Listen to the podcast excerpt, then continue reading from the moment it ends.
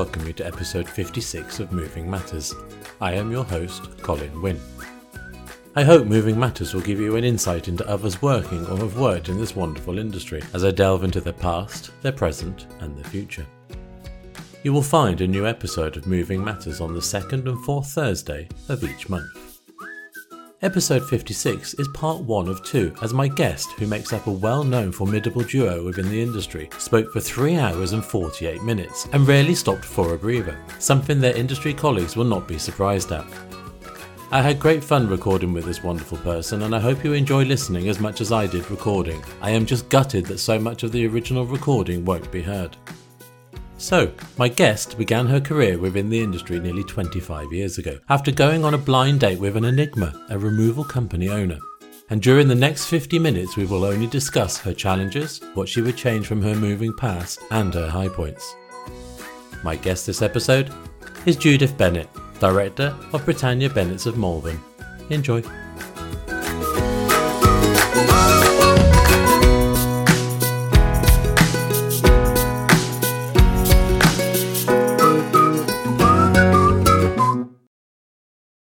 Good morning, Judith. Welcome to Moving Matters. Good morning, Colin, and thank you for inviting me onto your podcast. My absolute pleasure. So, can you tell everybody about yourself and the length of time within the industry? I'm Judith Bennett, and I'm married to Alan Bennett, and we run Bennett's of Malvern Limited or Britannia Bennett's. And we also have a company now called Malvern Self Storage. And I've been in the industry for over 24 years, coming up for 25 years. And how did you get started within the industry? Well, Colin, I didn't really have any experience of the industry other than when my family moved house. And the irony of that is that we used an old family business in Worcester to move from Cheshire down to Worcestershire. So when I met my husband, it wasn't the porter, was he? No, absolutely not.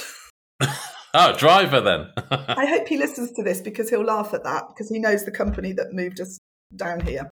But basically, I didn't know anything about the removal industry. I didn't even think about the fact that that was, you know, a job. That sounds awful, really. But my background is accountancy.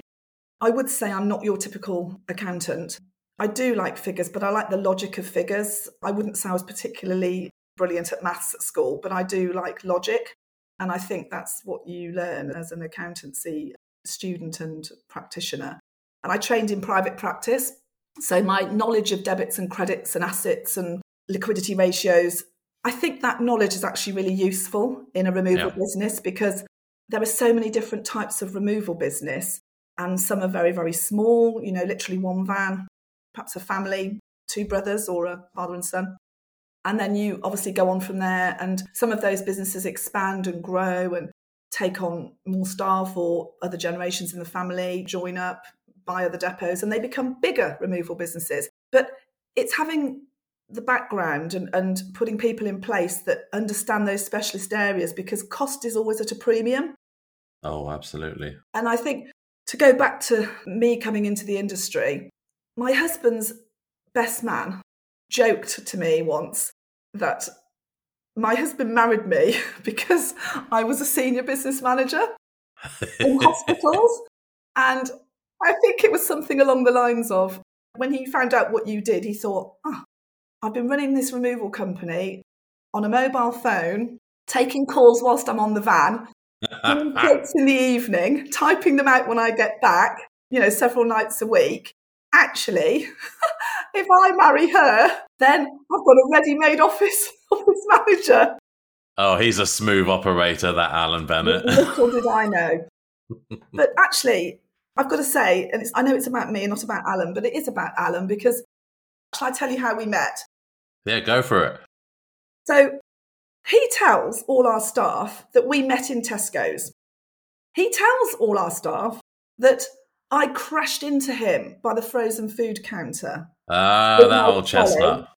And ah, it gets better. And apparently, I rammed his trolley in the queue when it came to paying time for the shopping. He was in front of me in the queue. But actually, we met on a blind date through mutual friends. which is ironic because my best old school friends was basically moving in with one of Alan's friends. And I went round to visit them and she said, This is so and so. And, you know, we're going to meet. I really wanted you to meet him. So it was really nice. And I'd been there about an hour and suddenly her partner turned around and said, Are you seeing anyone at the moment? And I said, You know, oh, I'm not at the moment. I've had a bit of a disaster at that. I'm sort of thinking I'll leave all the relationship thing alone at the moment. And I've got a very busy job. So I'm kind of focusing on my career at the moment. Bearing in mind I was 30. So um, basically, he said, I've got the perfect person for you. In fact, I'm going to ring him up now and you can have a chat. Oh. Colin. so I was really out of my comfort zone. I couldn't control the situation. He just rang his friend, which was Alan. So basically, he rang him up and he said, I've got someone here that I think you should meet. So I'm literally thinking, what on earth is going on? And the upshot is, is that we all arranged to go out at the weekend. And I remember waiting for Alan to turn up. When he walked through the door, I didn't actually recognise him because his friend had told me that he was over six foot. And all of our staff would laugh at this because Alan is six foot one and a half per Alan, but he's actually five foot ten. so, Mr. Bennett. so, so when he walked through the door, I thought, oh, he's not over six foot. So I completely disregarded him. He walked over to the table. And I looked at my friend and her partner. And of course, this was the enigma that is Alan Bennett. so clearly the date went well because you ended up marrying the man. We actually got engaged eight weeks later. Wow. Yeah. Eight weeks? Yeah. Eight weeks. Goodness me. Yeah, eight weeks. We got engaged. And the rest is history, as you said. Absolutely. And it was 25 years in September this year. So uh, to Auntie, who was in the congregation at the wedding and went, ah, probably I wonder how long this will last. I'm sure somebody must have been muttering that. well, we're wow. still here on that road. So um, we must have something, mustn't we? Definitely, definitely. Well, let's go back to Britannia Bennett's and the services that it offers. Now, Alan told me in his podcast that you're running four HGVs, four low loaders, you have a 20,000 square foot warehouse with 350 containers. And at the time, he did say 130 storage rooms, but you were looking to add more. Ever changing. It's ever changing. It's ever morphing into whatever it needs to be, isn't it, really? Well, the self storage? Yeah. Increasing? Yeah. Well, it's actually all about everybody else, isn't it? It's all about customers and what they want us to be. Yeah. Yeah, exactly. We are here because of our customers and our customer base. And what do our customers want? Well, they want many things actually, but regularly they want storage. And it's something that over the years we've certainly specialized in is offering them safe, secure storage, which is handled by teams that really care. And self storage actually is a move away from that because it's independent storage of the removal yeah. aspect of the business. And that's why we actually um, set up Malvern Self Storage, but for lots of reasons, partly because Britannia Bennett's and Bennett's of Malvern Limited is a removal and storage company, but it's yeah. storage done by removers, which is the container yeah, storage. Malvern Self Storage is a storage offering to anyone who wants to rock up with their car, mum and dad's car, work van, a friend's van, another removal company. It's actually completely non biased storage to us. It's just all about the customer. So that's how I see it anyway, is that it's an independent offering that anybody can use. Well, not anybody, obviously, there are lots of things that you can't store with us. And it's an important offering because I think that's what the customer wants. The customer wants choice, don't they? They want to be able they to do. choose what they want. And what they would like is some advice on occasion, but they will ask for that. And what we try to do is give them our best advice. So if I had an inquiry come in and it was given to me and it was for a young couple who are living in a flat, they've got 300 cubic foot of effects they want to keep from the flat and they're moving back with one lot of parents because they're saving for a house.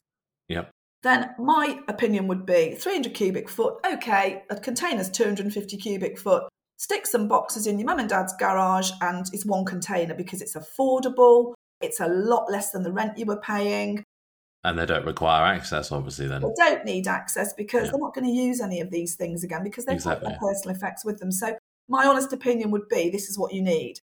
If, however, I've got Mr. and Mrs. Jones who are moving from a manor house and it's 18 containers, I'm still going to be saying, best way to do this job, you've actually got a whole outside container, as in a 20 foot shipping container, of garden effects and things that, in my professional opinion, don't need to be stored in an internal warehouse because an external shipping container will actually hold about 1100, 1150, maybe even 1200 cubic foot.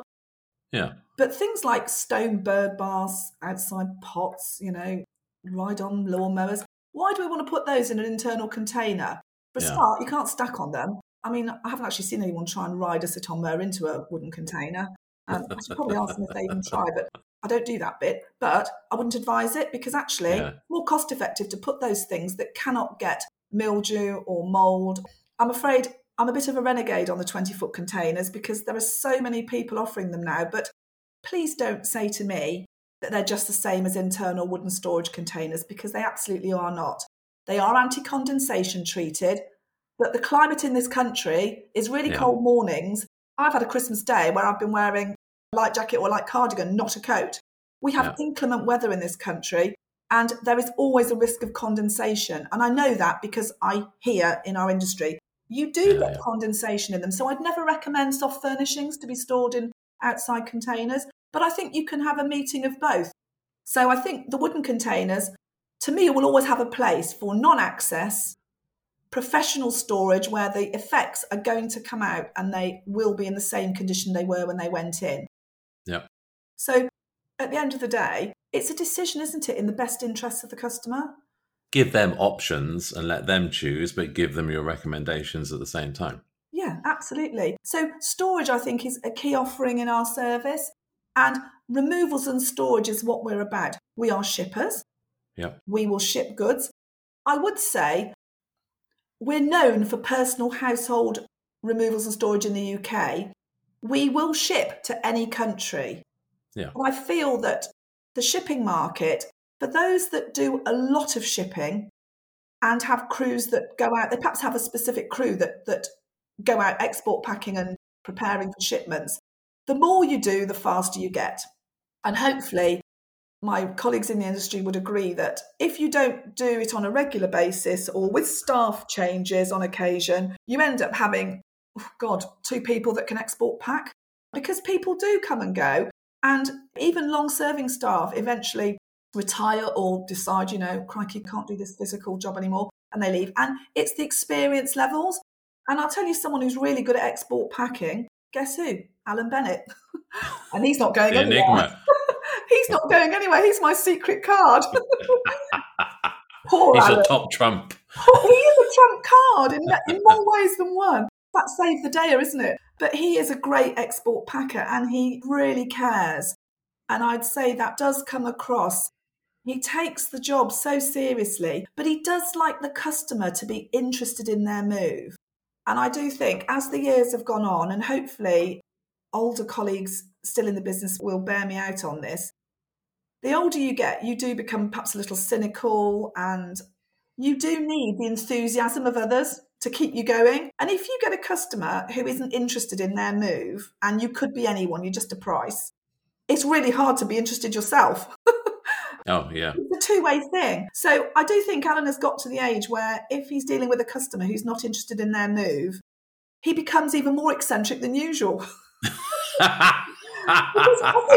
He probably is guilty, but not guilty of thinking, well, you don't care about your move, I'm just a price. So I'm going to give you all the information that you probably don't really want to hear. but always professional, you know, always the Yeah. professional, which I, I hope we all are, certainly in our company and um, I think across the industry. We strive to be the profession that we are, but I do worry sometimes that the industry isn't given the professional credit it deserves for the difficulty of the job that everybody does because you have to know so much to run a removal company. You could do with a degree in law, degree in finance, degree in marketing and SEO and website management and creation. You're always having to ask other professions for help, but you need to have a knowledge of that yourself because when you're talking to the customer, they expect you to be all those things. They expect Yeah. you to tell them when they're going to exchange contracts. They expect you to understand about the right of way that needs to be taken out of the property. You have to be able to wear many professional hats. I think so. at the end of the day. I think you have to be a counsellor. And I think we offer really good counselling services at Britannia Bennett. And I must admit, it's funny you said that because I never realised that side of it until I started doing the podcast. Oh my gosh. I can't tell you how many times a crew have come back and said they've had the lady or the gentleman of the house Yeah, crying on their shoulder, yeah, particularly in the case where it's a sad reason for the move and it's a splitting up of the family. yeah, yeah. It's, it's really sad if we've moved them into the house as a family and then we're moving them out separately. And sometimes we do both moves quite often because Yeah. they've used us. It's it's a resignation to the fact that well, it doesn't matter the reason for splitting up, but actually we want to have a good moving experience. So actually we'll get Bennett's out and they can quote both moves. What challenges have you had to overcome then, Judith? Me personally, this might not be politically correct, but I would say being a female in the removal industry is a challenge because it is a male dominated industry. Although I do believe it's modified over the years that I've been in the industry, and I think there are a lot more women in key positions now than there were 25 years ago. Oh, most definitely. To see. I've never been someone who wears a trouser suit in order to compete in my industry, as in wearing trousers, not a skirt or a dress. Yeah, It should not matter, should it? no, It's how I conduct myself in the industry. So I actually have never thought about the fact that why would I not be considered an equal just because I'm female? And that's not banging any kind of feminist gong. I run a removal company with my husband. yeah. So, is there anything from your past that you would change? Um, Because obviously, Alan's the removal side of it, so he's doing the moving. You're the office side. do you know what I'd change? If I could go back and I knew what I know now, I'd have more confidence that actually we can do this. And actually, we do make good business decisions, but we're a bit nervous and we tend to think about things for about. I actually joke to the guys that we've worked with on our self storage projects. Do you know what? We should have done this 10 years ago. It's only taken us another five years and deciding to buy wooden storage containers from a company in Herefordshire that sadly demised and making the decision to add wooden storage containers because we were full. And then I've got to say, over the next three years, we actually started to not be full in the winter. I don't know if this is the case for everyone. Certainly for us, the move was to self storage. A lot of people wanted self storage, and you started to have the increase of farmers that have got a load of land that they can't do anything with. So they stick storage containers on it, or someone sticks storage containers on it, shipping containers. And you had the growth of the 20 foot shipping container industry. At that time, self storage wasn't vatable, which I can't tell you how annoying that was for removal companies. Yeah. And it was also the buzzword for storage. Yeah, yeah. Um, but not everybody wants it. And I think when people say, you know, oh, how can we sell against this? You know, it's just not fair. Do you know what? Life isn't fair. And actually, do you know how you sell against it? By the knowledge and the courage of your conviction that you sell against it because sometimes container storage is better. It Yeah. actually is better.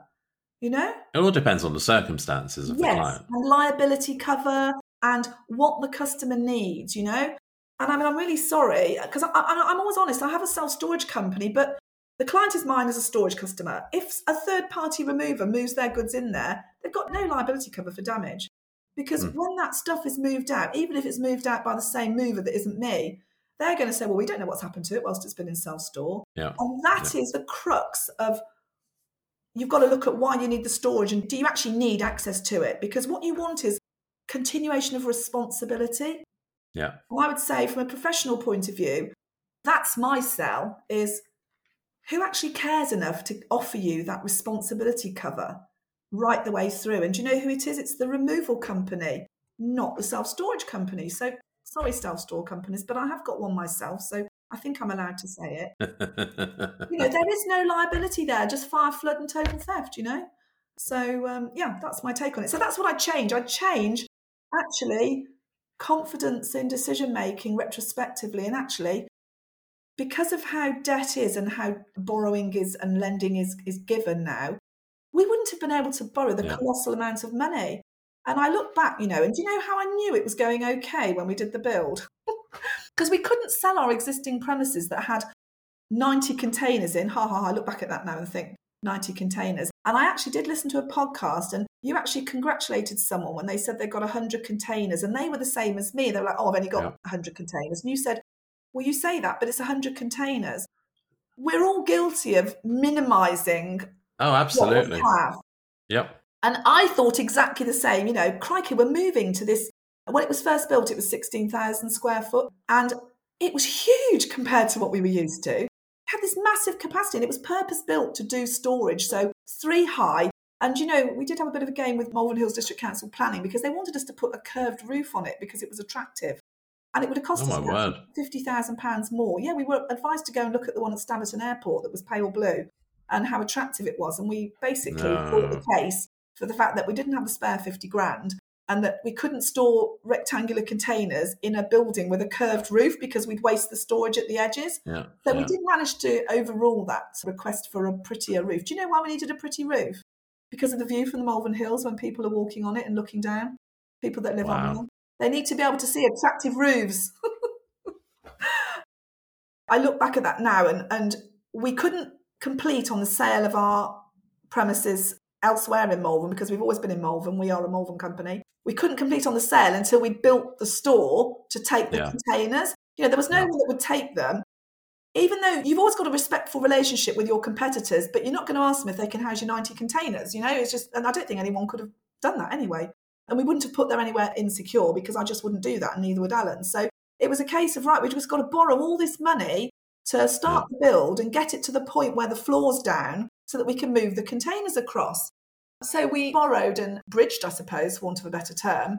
And then the funds from the sale came into the account. And I remember Alan saying to me, we signed on the land at the business park and it was all by chance. It was a four acre plot which we couldn't afford originally. It was the last one left. And it had a big power line over it, so nobody wanted it, basically.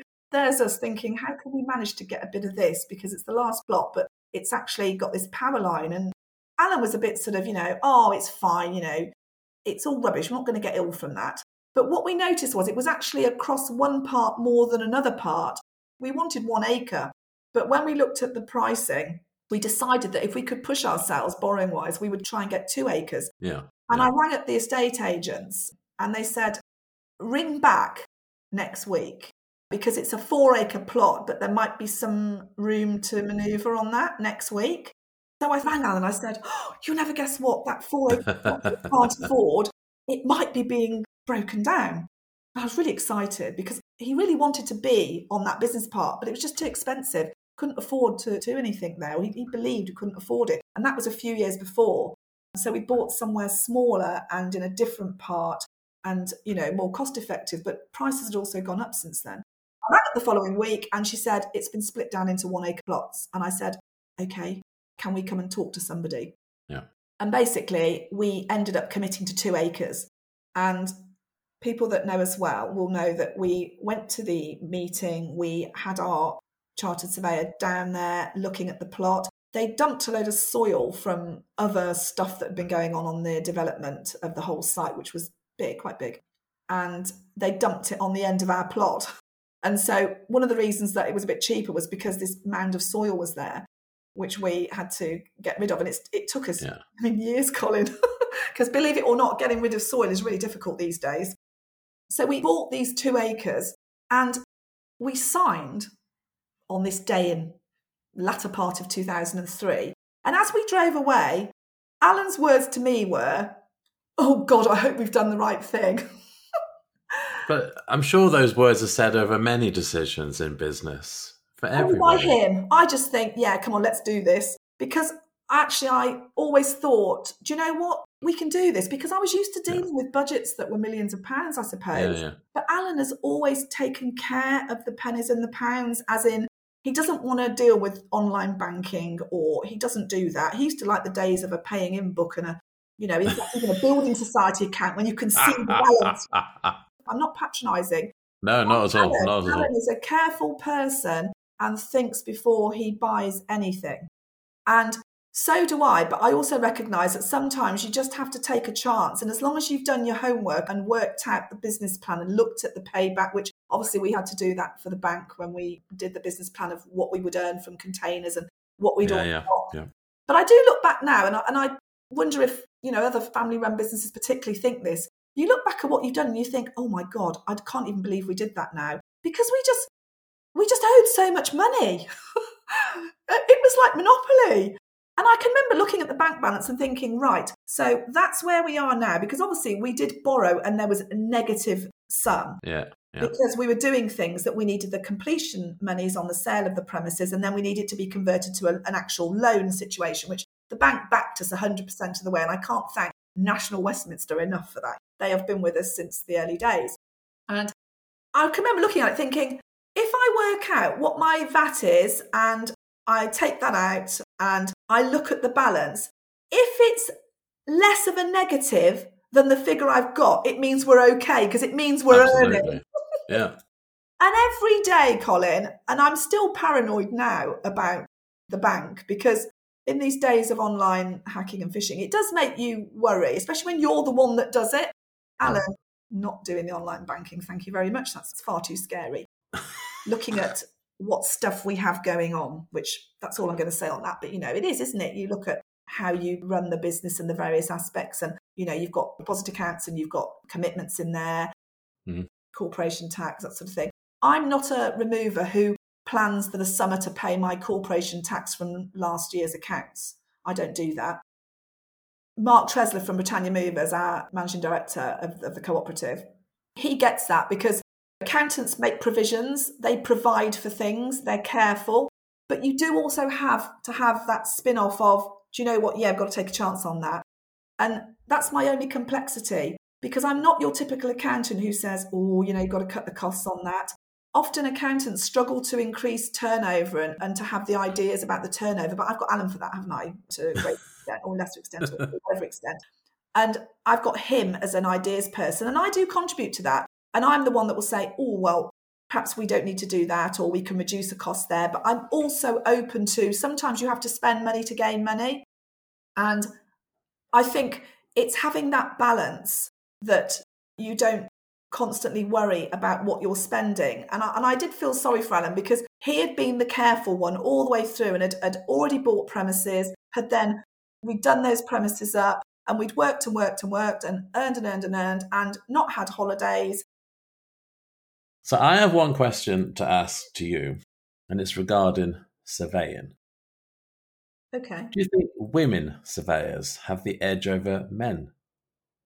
Because generally, when you do a survey, you do see the woman of the house. So a woman to woman would probably see things differently. Do you have the edge over Alan when you're doing quotes together? Or against each other, rather? well, the modest answer would be that I would always defer to my husband, who has more experience than I have. But the professional me would say, of course, I'm the better half. um, I don't think it is a case of being better than or having the edge over. I think it depends on the client.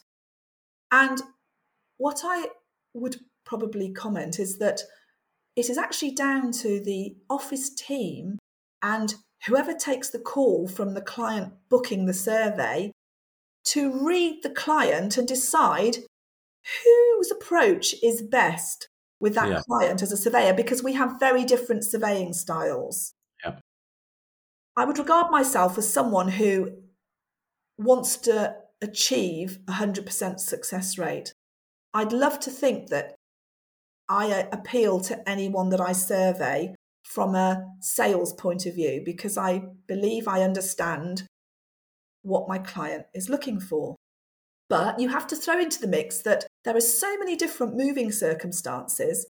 And I think Alan is a removal man at heart, and I'm not a removal woman. I don't go out doing moves. So he has certain knowledge that when he talks to a client, when he either turns up at the property or does a video survey, he might see a job and straight away he knows how this client is going to be because he's done so many of those types of moves over the years. And they're usually multi van moves, but not where it's all priceless antiques. It's where they've got some really nice pieces of furniture, but also loads of outside stuff and even fence poles, rolls of chicken wire. They're digging up 20 plants from the garden. And he's brilliant at discussing the pros and cons of what is viable to take as a professional mover and the customer's paying for and what they should ask the gardener to take. So he's really good at that. Whereas my approach will always be I will quote for whatever my customer is asking me to do. Then I will politely give them my professional opinion on what is cost effective and what is not. And I like surveying anybody a young couple, a single person. I love all customers because I pride myself that when I do the survey, I understand what they want. I understand that this is a home because I've got a home too. And I've got relations who aren't married, I've got elder relations, I've got experience of family members in all types of scenarios. So it doesn't matter what the customer circumstances, if they're going through a bereavement or a divorce, I get it. And what I try to get is that they've chosen us to ask for a survey. So already they're thinking, I think this company might give me what I'm looking for as a moving experience. So, how can I help that become that they choose me? Well, they've got to trust me, haven't they? And actually, that's ultimately what I want. I want to be transparent in what I'm offering them, and I, I want to give them whatever knowledge they want from me about the move, whatever questions they have. It doesn't matter if I've been asked that question 50,000 times before, they can ask me because that's my job. Do you know what I am? I'm a service, Colin. I give a service. Well, that's what the removal is at the end of the day, isn't it? It's just it, one it big is. service. Absolutely. And... But do you know what, Colin? As a business owner, back when we started talking and I said to you, oh God, what do I do? Well, I, I make a cup of tea as well. Because, because I will walk in from a survey appointment, perhaps a bit tired and thinking, oh my golly. because you do hear and see some strange things out at survey appointments sometimes, and you do come back thinking, oh, crikey, what a job. Yeah. How are we going to do this job? How's best to do this job? I'm already thinking in my mind, I've got to work this job out now. And I think, I need a cup of tea and a biscuit. I need a sugar boost. and then I think, oh, it's three o'clock. So actually, so do my team. So do the team. You know, team needs a cup of tea. So it's like, anybody want a, a drink? It's like, oh, um, yeah, I'll have a coffee. Or, so it's tea and coffee for the team, yeah. and then let's get to it. Let's get quotes out. And it's always how can we best help this customer? What can I do for this customer? So everyone in the team has to have that ethos. How can I help? And I truly believe that in a removal company, it doesn't matter what role you play, it doesn't matter whether you're accounts, it doesn't matter whether you sweep out the warehouse, it doesn't matter whether you are um, yeah. a porter on the van, it doesn't matter whether you run that crew. You have to like people and you have to want to help and serve. Because if you don't, you shouldn't really be in our industry. And it's just so much harder to manage someone that doesn't really like everybody, all types of people. And actually, that's a big ask, isn't it, Colin? Oh, definitely. so when it comes down to qualifications to work in the removal industry, we're actually asking an awful lot because you really do have to really like people because we deal with some fantastic people and we deal with some really, really challenging, difficult people. But that's one of the attractions of this industry is the people that you're a working with, but also the customers. Yeah. Well, when a customer says, "Do you know what, Mrs. Bennett? I've never had a good move," I've learnt over the years that that does quite often mean that it's because they are horrific to move. Yeah. But yeah. various different. Not reasons. that they had a bad move from no. a previous removal company. No. It's no. they're a nightmare they're just very difficult. Some people just don't care about their move and actually end up making it incredibly difficult for. Are those the ones you walk away from? I don't. I don't um, want to price that. Well, again, hopefully it's a lot of the new walk away from it. Not if it's quiet. well, true. If it's a traditional February, well, we all want that job because you know it's not about profit; it's about covering overheads because it yeah. costs a lot of money to run a removal company. That's the other thing. You know, you're saying to me about professionalism. Um, how do we become more professional? Does the customer not realise how much it costs to purchase an HGV, a new HGV? No, but they're not interested. Ah, yes, but they're interested in um, having a greener planet, aren't they? And, and us all being ecologically friendly in our businesses. So to do that, we have to be looking at Euro 6 and shortly Euro 7. How much are those vehicles? A big issue in our industry, I believe, at the moment is affordability of upgrading your fleet to be able to even go into the cities and places that we will need to go that aren't currently LEZ zones, but will be because Yeah. the jurisdiction and legislation of the people on high dictate that that is what we must do to save our planet. But they are not looking at the nuts and bolts of our industry and the affordability to buy an HGV 18 tonner that costs over £100,000. Depending on what you want, £200,000. Will they be prepared to pay for it in the future? Move. Am I right in thinking, Mrs. Bennett, that it's going to cost me around £500 to move? what are we supposed to pay our staff from? Not at the minimum wage, but at the living wage.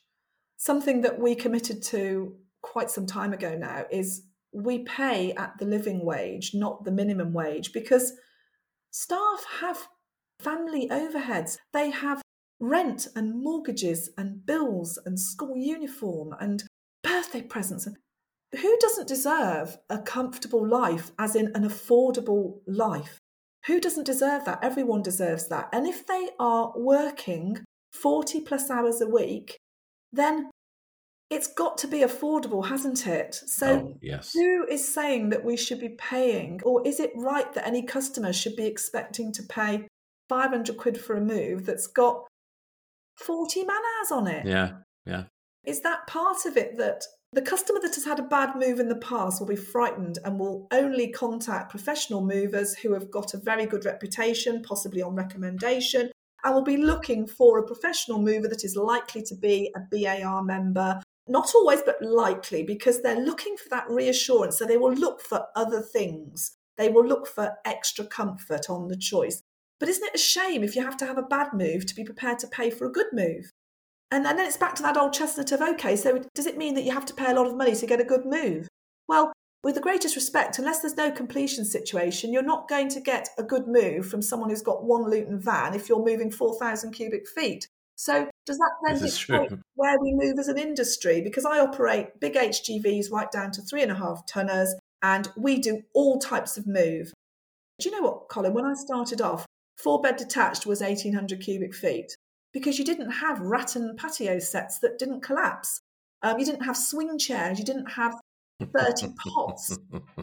You didn't have a workshop and a business in the garage, you know, an eBay business in the garage. You just didn't have all this extra stuff that we have now. So I think a four bed detached is now more often than not 2,300, 2,500 cubic feet, depending on where it is and the outbuildings. If it's a property on a housing estate which is limited to a garage and a shed in the garden, hopefully it'll be about two, two, two, three, but it's just not 1,800 cube anymore. So straight away, you try getting a 2,300 cubic foot van round a housing estate these days. They're built for us to be able to park on the road alongside the house, but the roads themselves, they're like rabbit warrens, you know, trying to get round the bends in them and the turns. You have got to think really carefully before you take a six pallet van out. Yeah. And for that reason, we actually sold our six pallet van a few years ago now because we got it because of the storage and thinking often we used to have this thing that jobs were four to five containers and then it became five to six containers was the more common and also if we could take six containers on that and three containers on a seven and a half tonner that was nine containers and that was your 2000 cube move if you like Yeah. Yeah. and it, so it was two vans not three so it went because we just weren't using it enough because it wasn't accessible in london in the cities you just can't maneuver successfully with on-road parking and metered parking. You just can't get to these places with them. So it's not a case that you know oh yes we're going to get lots more three and a half tonners because they don't require the same regulation as big vans. It's not that. It's actually we've got to facilitate doing our job properly and actually access wise it's good to have a varied fleet so that you No, can most definitely. do all things to everyone. Yeah So, what is your high point of being in the industry? Now, Alan did say that it was taking you on as wife and business partner. god that's sweet isn't it That's very sweet. oh that's really nice actually So, hopefully, you'll get a good dinner tonight. yeah colin he had homemade cottage pie last night with cheese Yeah, I don't want to spoil him too much. um, do you remember I said that I'm only here because of AC Bennett Removals? yeah. So I joined in 1998 when we were AC Bennett Removals. I managed the transition from AC Bennett Removals, sole trader, to Bennett's of Malvern Limited company in 2004. we made the decision to buy the land and build before I'd looked into the fact that the increase in storage capacity and the way the company was going, it was more pertinent to become a limited company. And some people might disagree with this, and particularly anyone who isn't a limited company, but there is a cost to becoming a limited company because you have to register your accounts at Companies House, you have to pay various fees. However, when you deal with other businesses that are limited, you are on a certain level playing field that you're a limited company and you are a proper business, a proper company. And I please, I don't, I don't want that to be misinterpreted. I don't mean that companies that aren't limited aren't proper companies, but it's just a perception when you're doing contract work, when you're doing tendering for moves, particularly anything with county council, with house building companies or development companies. Being limited puts you on a certain standing because they know that your accounts are audited. They know that you have to operate in a certain way. So we made the decision. I spoke to Alan about it. I said, I think this is what we need to do. He agreed with me. And basically, we went through the incorporation process. And that was when I became a director. And Alan, I don't know if you'll mind me saying this, hopefully not. He didn't really want me to be a director because AC Bennett Removals was his. Yeah. And I Yeah. understand that. Unfortunately, when I joined AC Bennett Removals, I didn't have any choice but to be an employee because it wasn't a partnership. Yeah. We were in the process of, you know, how he couldn't wait to get married? Well, he couldn't wait to start a family either. So we were in the process of trying for a child. And my illnesses over, few that I've had over the years in the business, have been related to pregnancy and having children Right. and they've been some difficult times. But we went limited at that time, and I became a director with Alan 50 50. Yeah. If you ask him, he'll say it's 49 51 to him because he just likes to have his little jest. But we are equal partners, equal shareholders, and I think that's fair because I do all the stuff he doesn't want to do, yeah. to put it bluntly. Well, the, the, clearly the two of you are a team, aren't you? We You absolutely are a team of two. We absolutely are, but he's always there at, by seven thirty in the morning, and I'm absolutely not. I do the child stuff first thing in the morning, and I don't have any children, so to speak. But I have a, I have one more teenager. Yeah. It's yeah, we are a team. We're a team in, in every sense of that word because we live together and we work together. So that's when I became, I believe, an equal. I was quite insist. I, I actually, I think actually the conversation went right. We're a limited company, so we need to. This is the forms that we need to send to Company House. And oh look, it asks about shareholding. What were you thinking about that, Alan? And his response would have been something like, "Well, how about fifty-one percent, forty-nine percent?" My response would have been, with a few other words as well, something along the lines of, No, I think equal partners actually.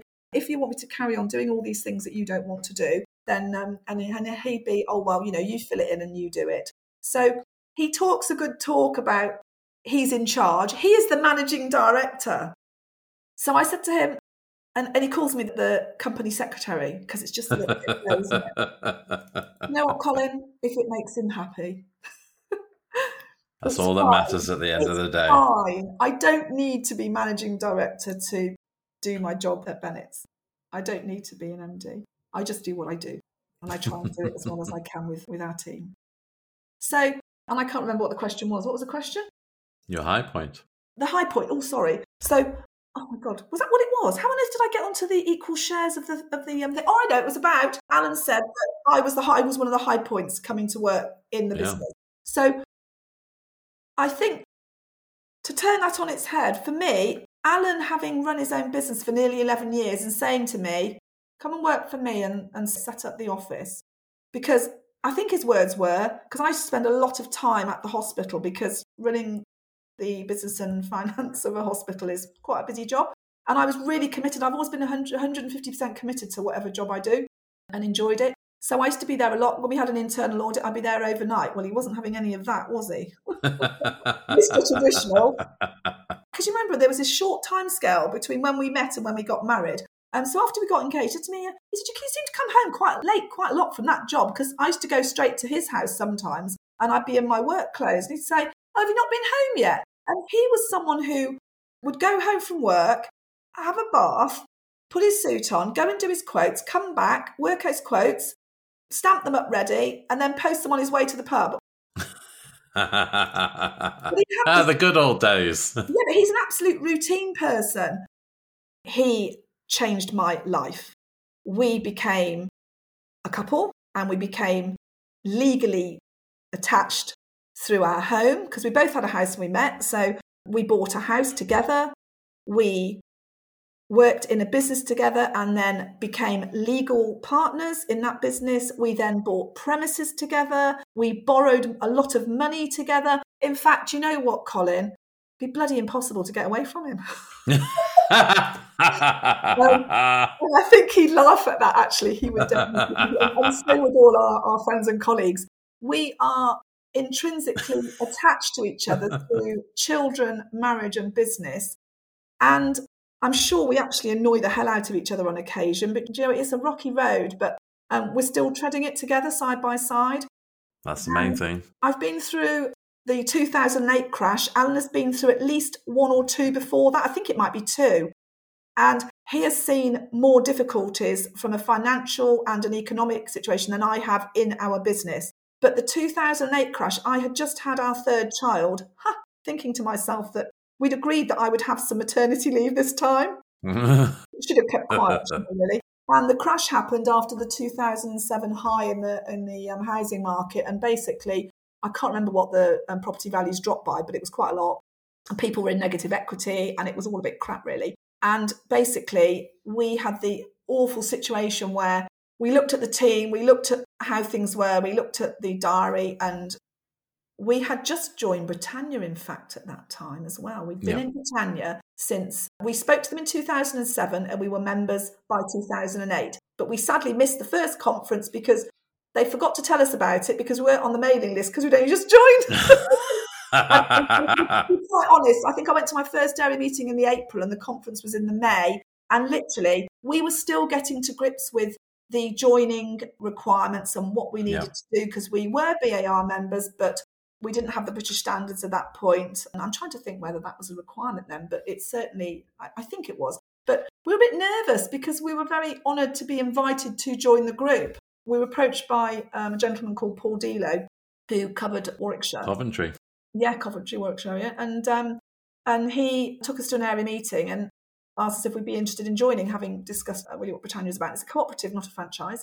So we have shares in Britannia, not the other way around. Yeah being within a group where really no one's in charge because you're all in charge because you're all owner managers. But we have Redhill and we have Mark Tresler, the MD of Britannia Movers International. And it works, you know. Mark understands the beast that is Britannia Movers. And it's such a, it has so much knowledge in it. There are some great industry professionals. I'm, I'm so grateful that I have persons such as David Trenchard, Mike Andrews, Mark Lane, Robbins uh, out in Wales, Stuart Armandus from Sonsteds, there are lots of people that have been in business a long, long time. It's like a family, it really is. And that's not some tongue in cheek token gesture. It really is. The conferences are good. We've taken the children to a lot of conferences and we've been fortunate to go abroad on occasion to places like Iceland and, and we went we had a conference in Monaco. It was an amazing experience. And I've been fortunate to do that with friends and colleagues because all my Britannia colleagues are business friends, but they're also great people to have a drink with yeah. in the bar, talk about the highs and lows of removals. And one thing I think the industry is brilliant at is we all know how to chew over the challenges and the and the, the good things and the bad things and talk about the trials and tribulations of running a removal company. And we do share experiences and information even with competitors. And I think it would be great if we could find perhaps a better footing to do that because knowledge is king, but show is operating respectfully. And sometimes it's very quiet in the industry, except in the last two years. There are traditional quieter times in business, and usually it's February. And there are traditionally busy times. And that's what I said about, you know, companies that perhaps um, look to earn their corporation tax over the summer. So for me, meeting Alan and joining Bennett's has been a high point of my career.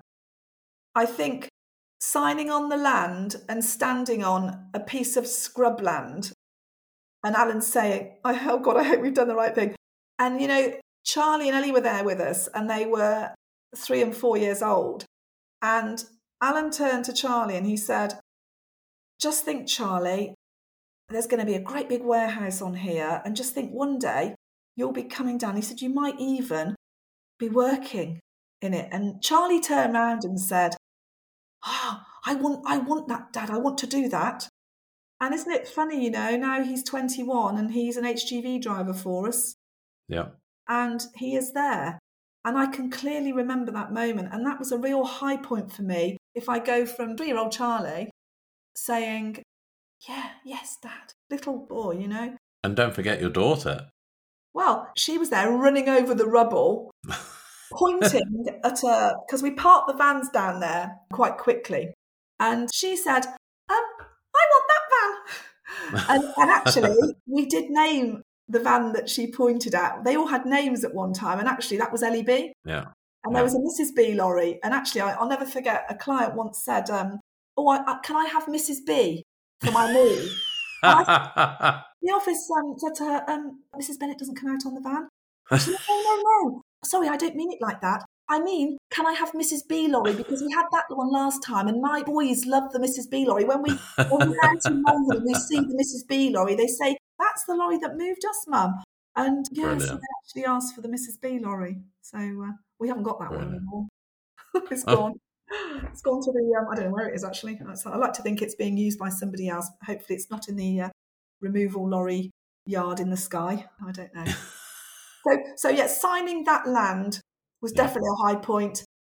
Being asked to be included in the candidates to join the board of Britannia Movers International and then being voted onto the board for the Western area, that was definitely a high point because I'd only just had Harry.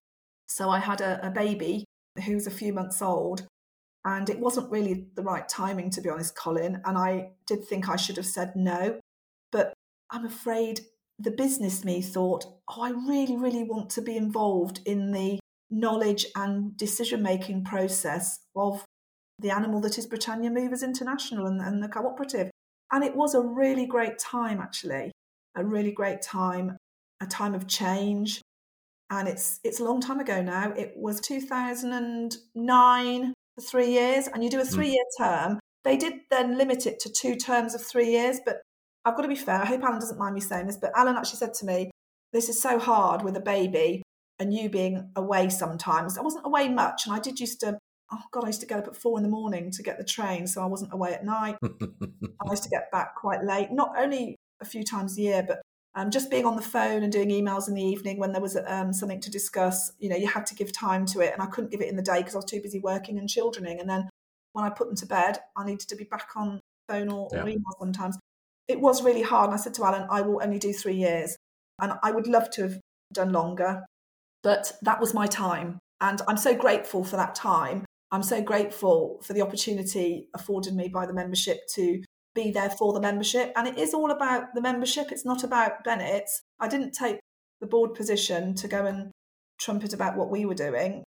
It was all about representing the thoughts and requirements and hopes of the membership. And I really enjoyed that time. And, and now we're lucky enough that Alan got voted onto the board last year. That's and cool. He's doing his term, which isn't a thing that you get a turn at. You have to be voted on. But yeah. it's great to see him because he's a proper ideas man. And I think I'm perhaps more of a process person, but I think he's really enjoying it. And I think he's got something valuable to give. So I'm really proud of him, really proud of him for being on the board. And it's good. He's got two more years to go. So they've got the benefit of the enigma that is Alan Bennett. yeah, I'd say that joining Britannia Movers and, and being voted onto board, that's the high points. And now my two eldest children, Ellie and Charlie, Ella and Charles, coming into the business, very proud that they have chosen to come into the business because it wasn't a given. And in fact, I actually thought they wouldn't come into the business for various reasons, including the fact that it is, you know, it's an animal. It takes a lot of time a lot of hard work. But they have. That's another high point is actually having another generation because Alan and I are first yeah. generation and yeah. Eleanor and Charles are second generation. And yeah, it's really great to see. And they're part of the BAR Young Movers, which I think Brilliant. there's really great people coming through in the Young Mover groups. I hope they don't think, oh, BAR Young Movers, well, we're not in the BAR, so we can't do that. I hope they think, do you know what? What's that all about? Chat to um, Mairead Almandras, she's chairman. Alex Lane is involved. Yeah. And lots of other people. Those are two Britannia colleagues that I know. They've got lots of knowledge and they're such a friendly bunch, you know? It's really great to enthuse the next generation about how we might do what we do because it won't always be the way that perhaps I think things should be done. And we have to be open to the new way, don't we? Oh, yes. Oh, yes. We have to let the youngsters have their turn. Quite right, too.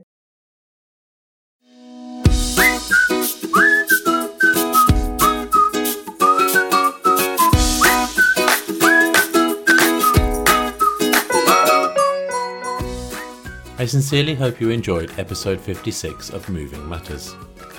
Please rate, review, and subscribe in your favourite podcast player of choice, and please tell your industry colleagues about Moving Matters. My thanks and appreciation go to Judith Bennett of Britannia Bennetts of Malvern for giving up her time to record this episode. Thank you again, Judith. If you would like to know more about Britannia Bennetts of Malvern and the services they provide, then you will find links within the show notes for this episode and on our webpage, movingmatterspodcast.co.uk. And please, if you have a funny moving story that can be relayed to our listeners or you would like to be a guest on the podcast, then do reach out to me by completing the contact form on our webpage, movingmatterspodcast.co.uk. Well, that is all from me, so until next time, keep moving.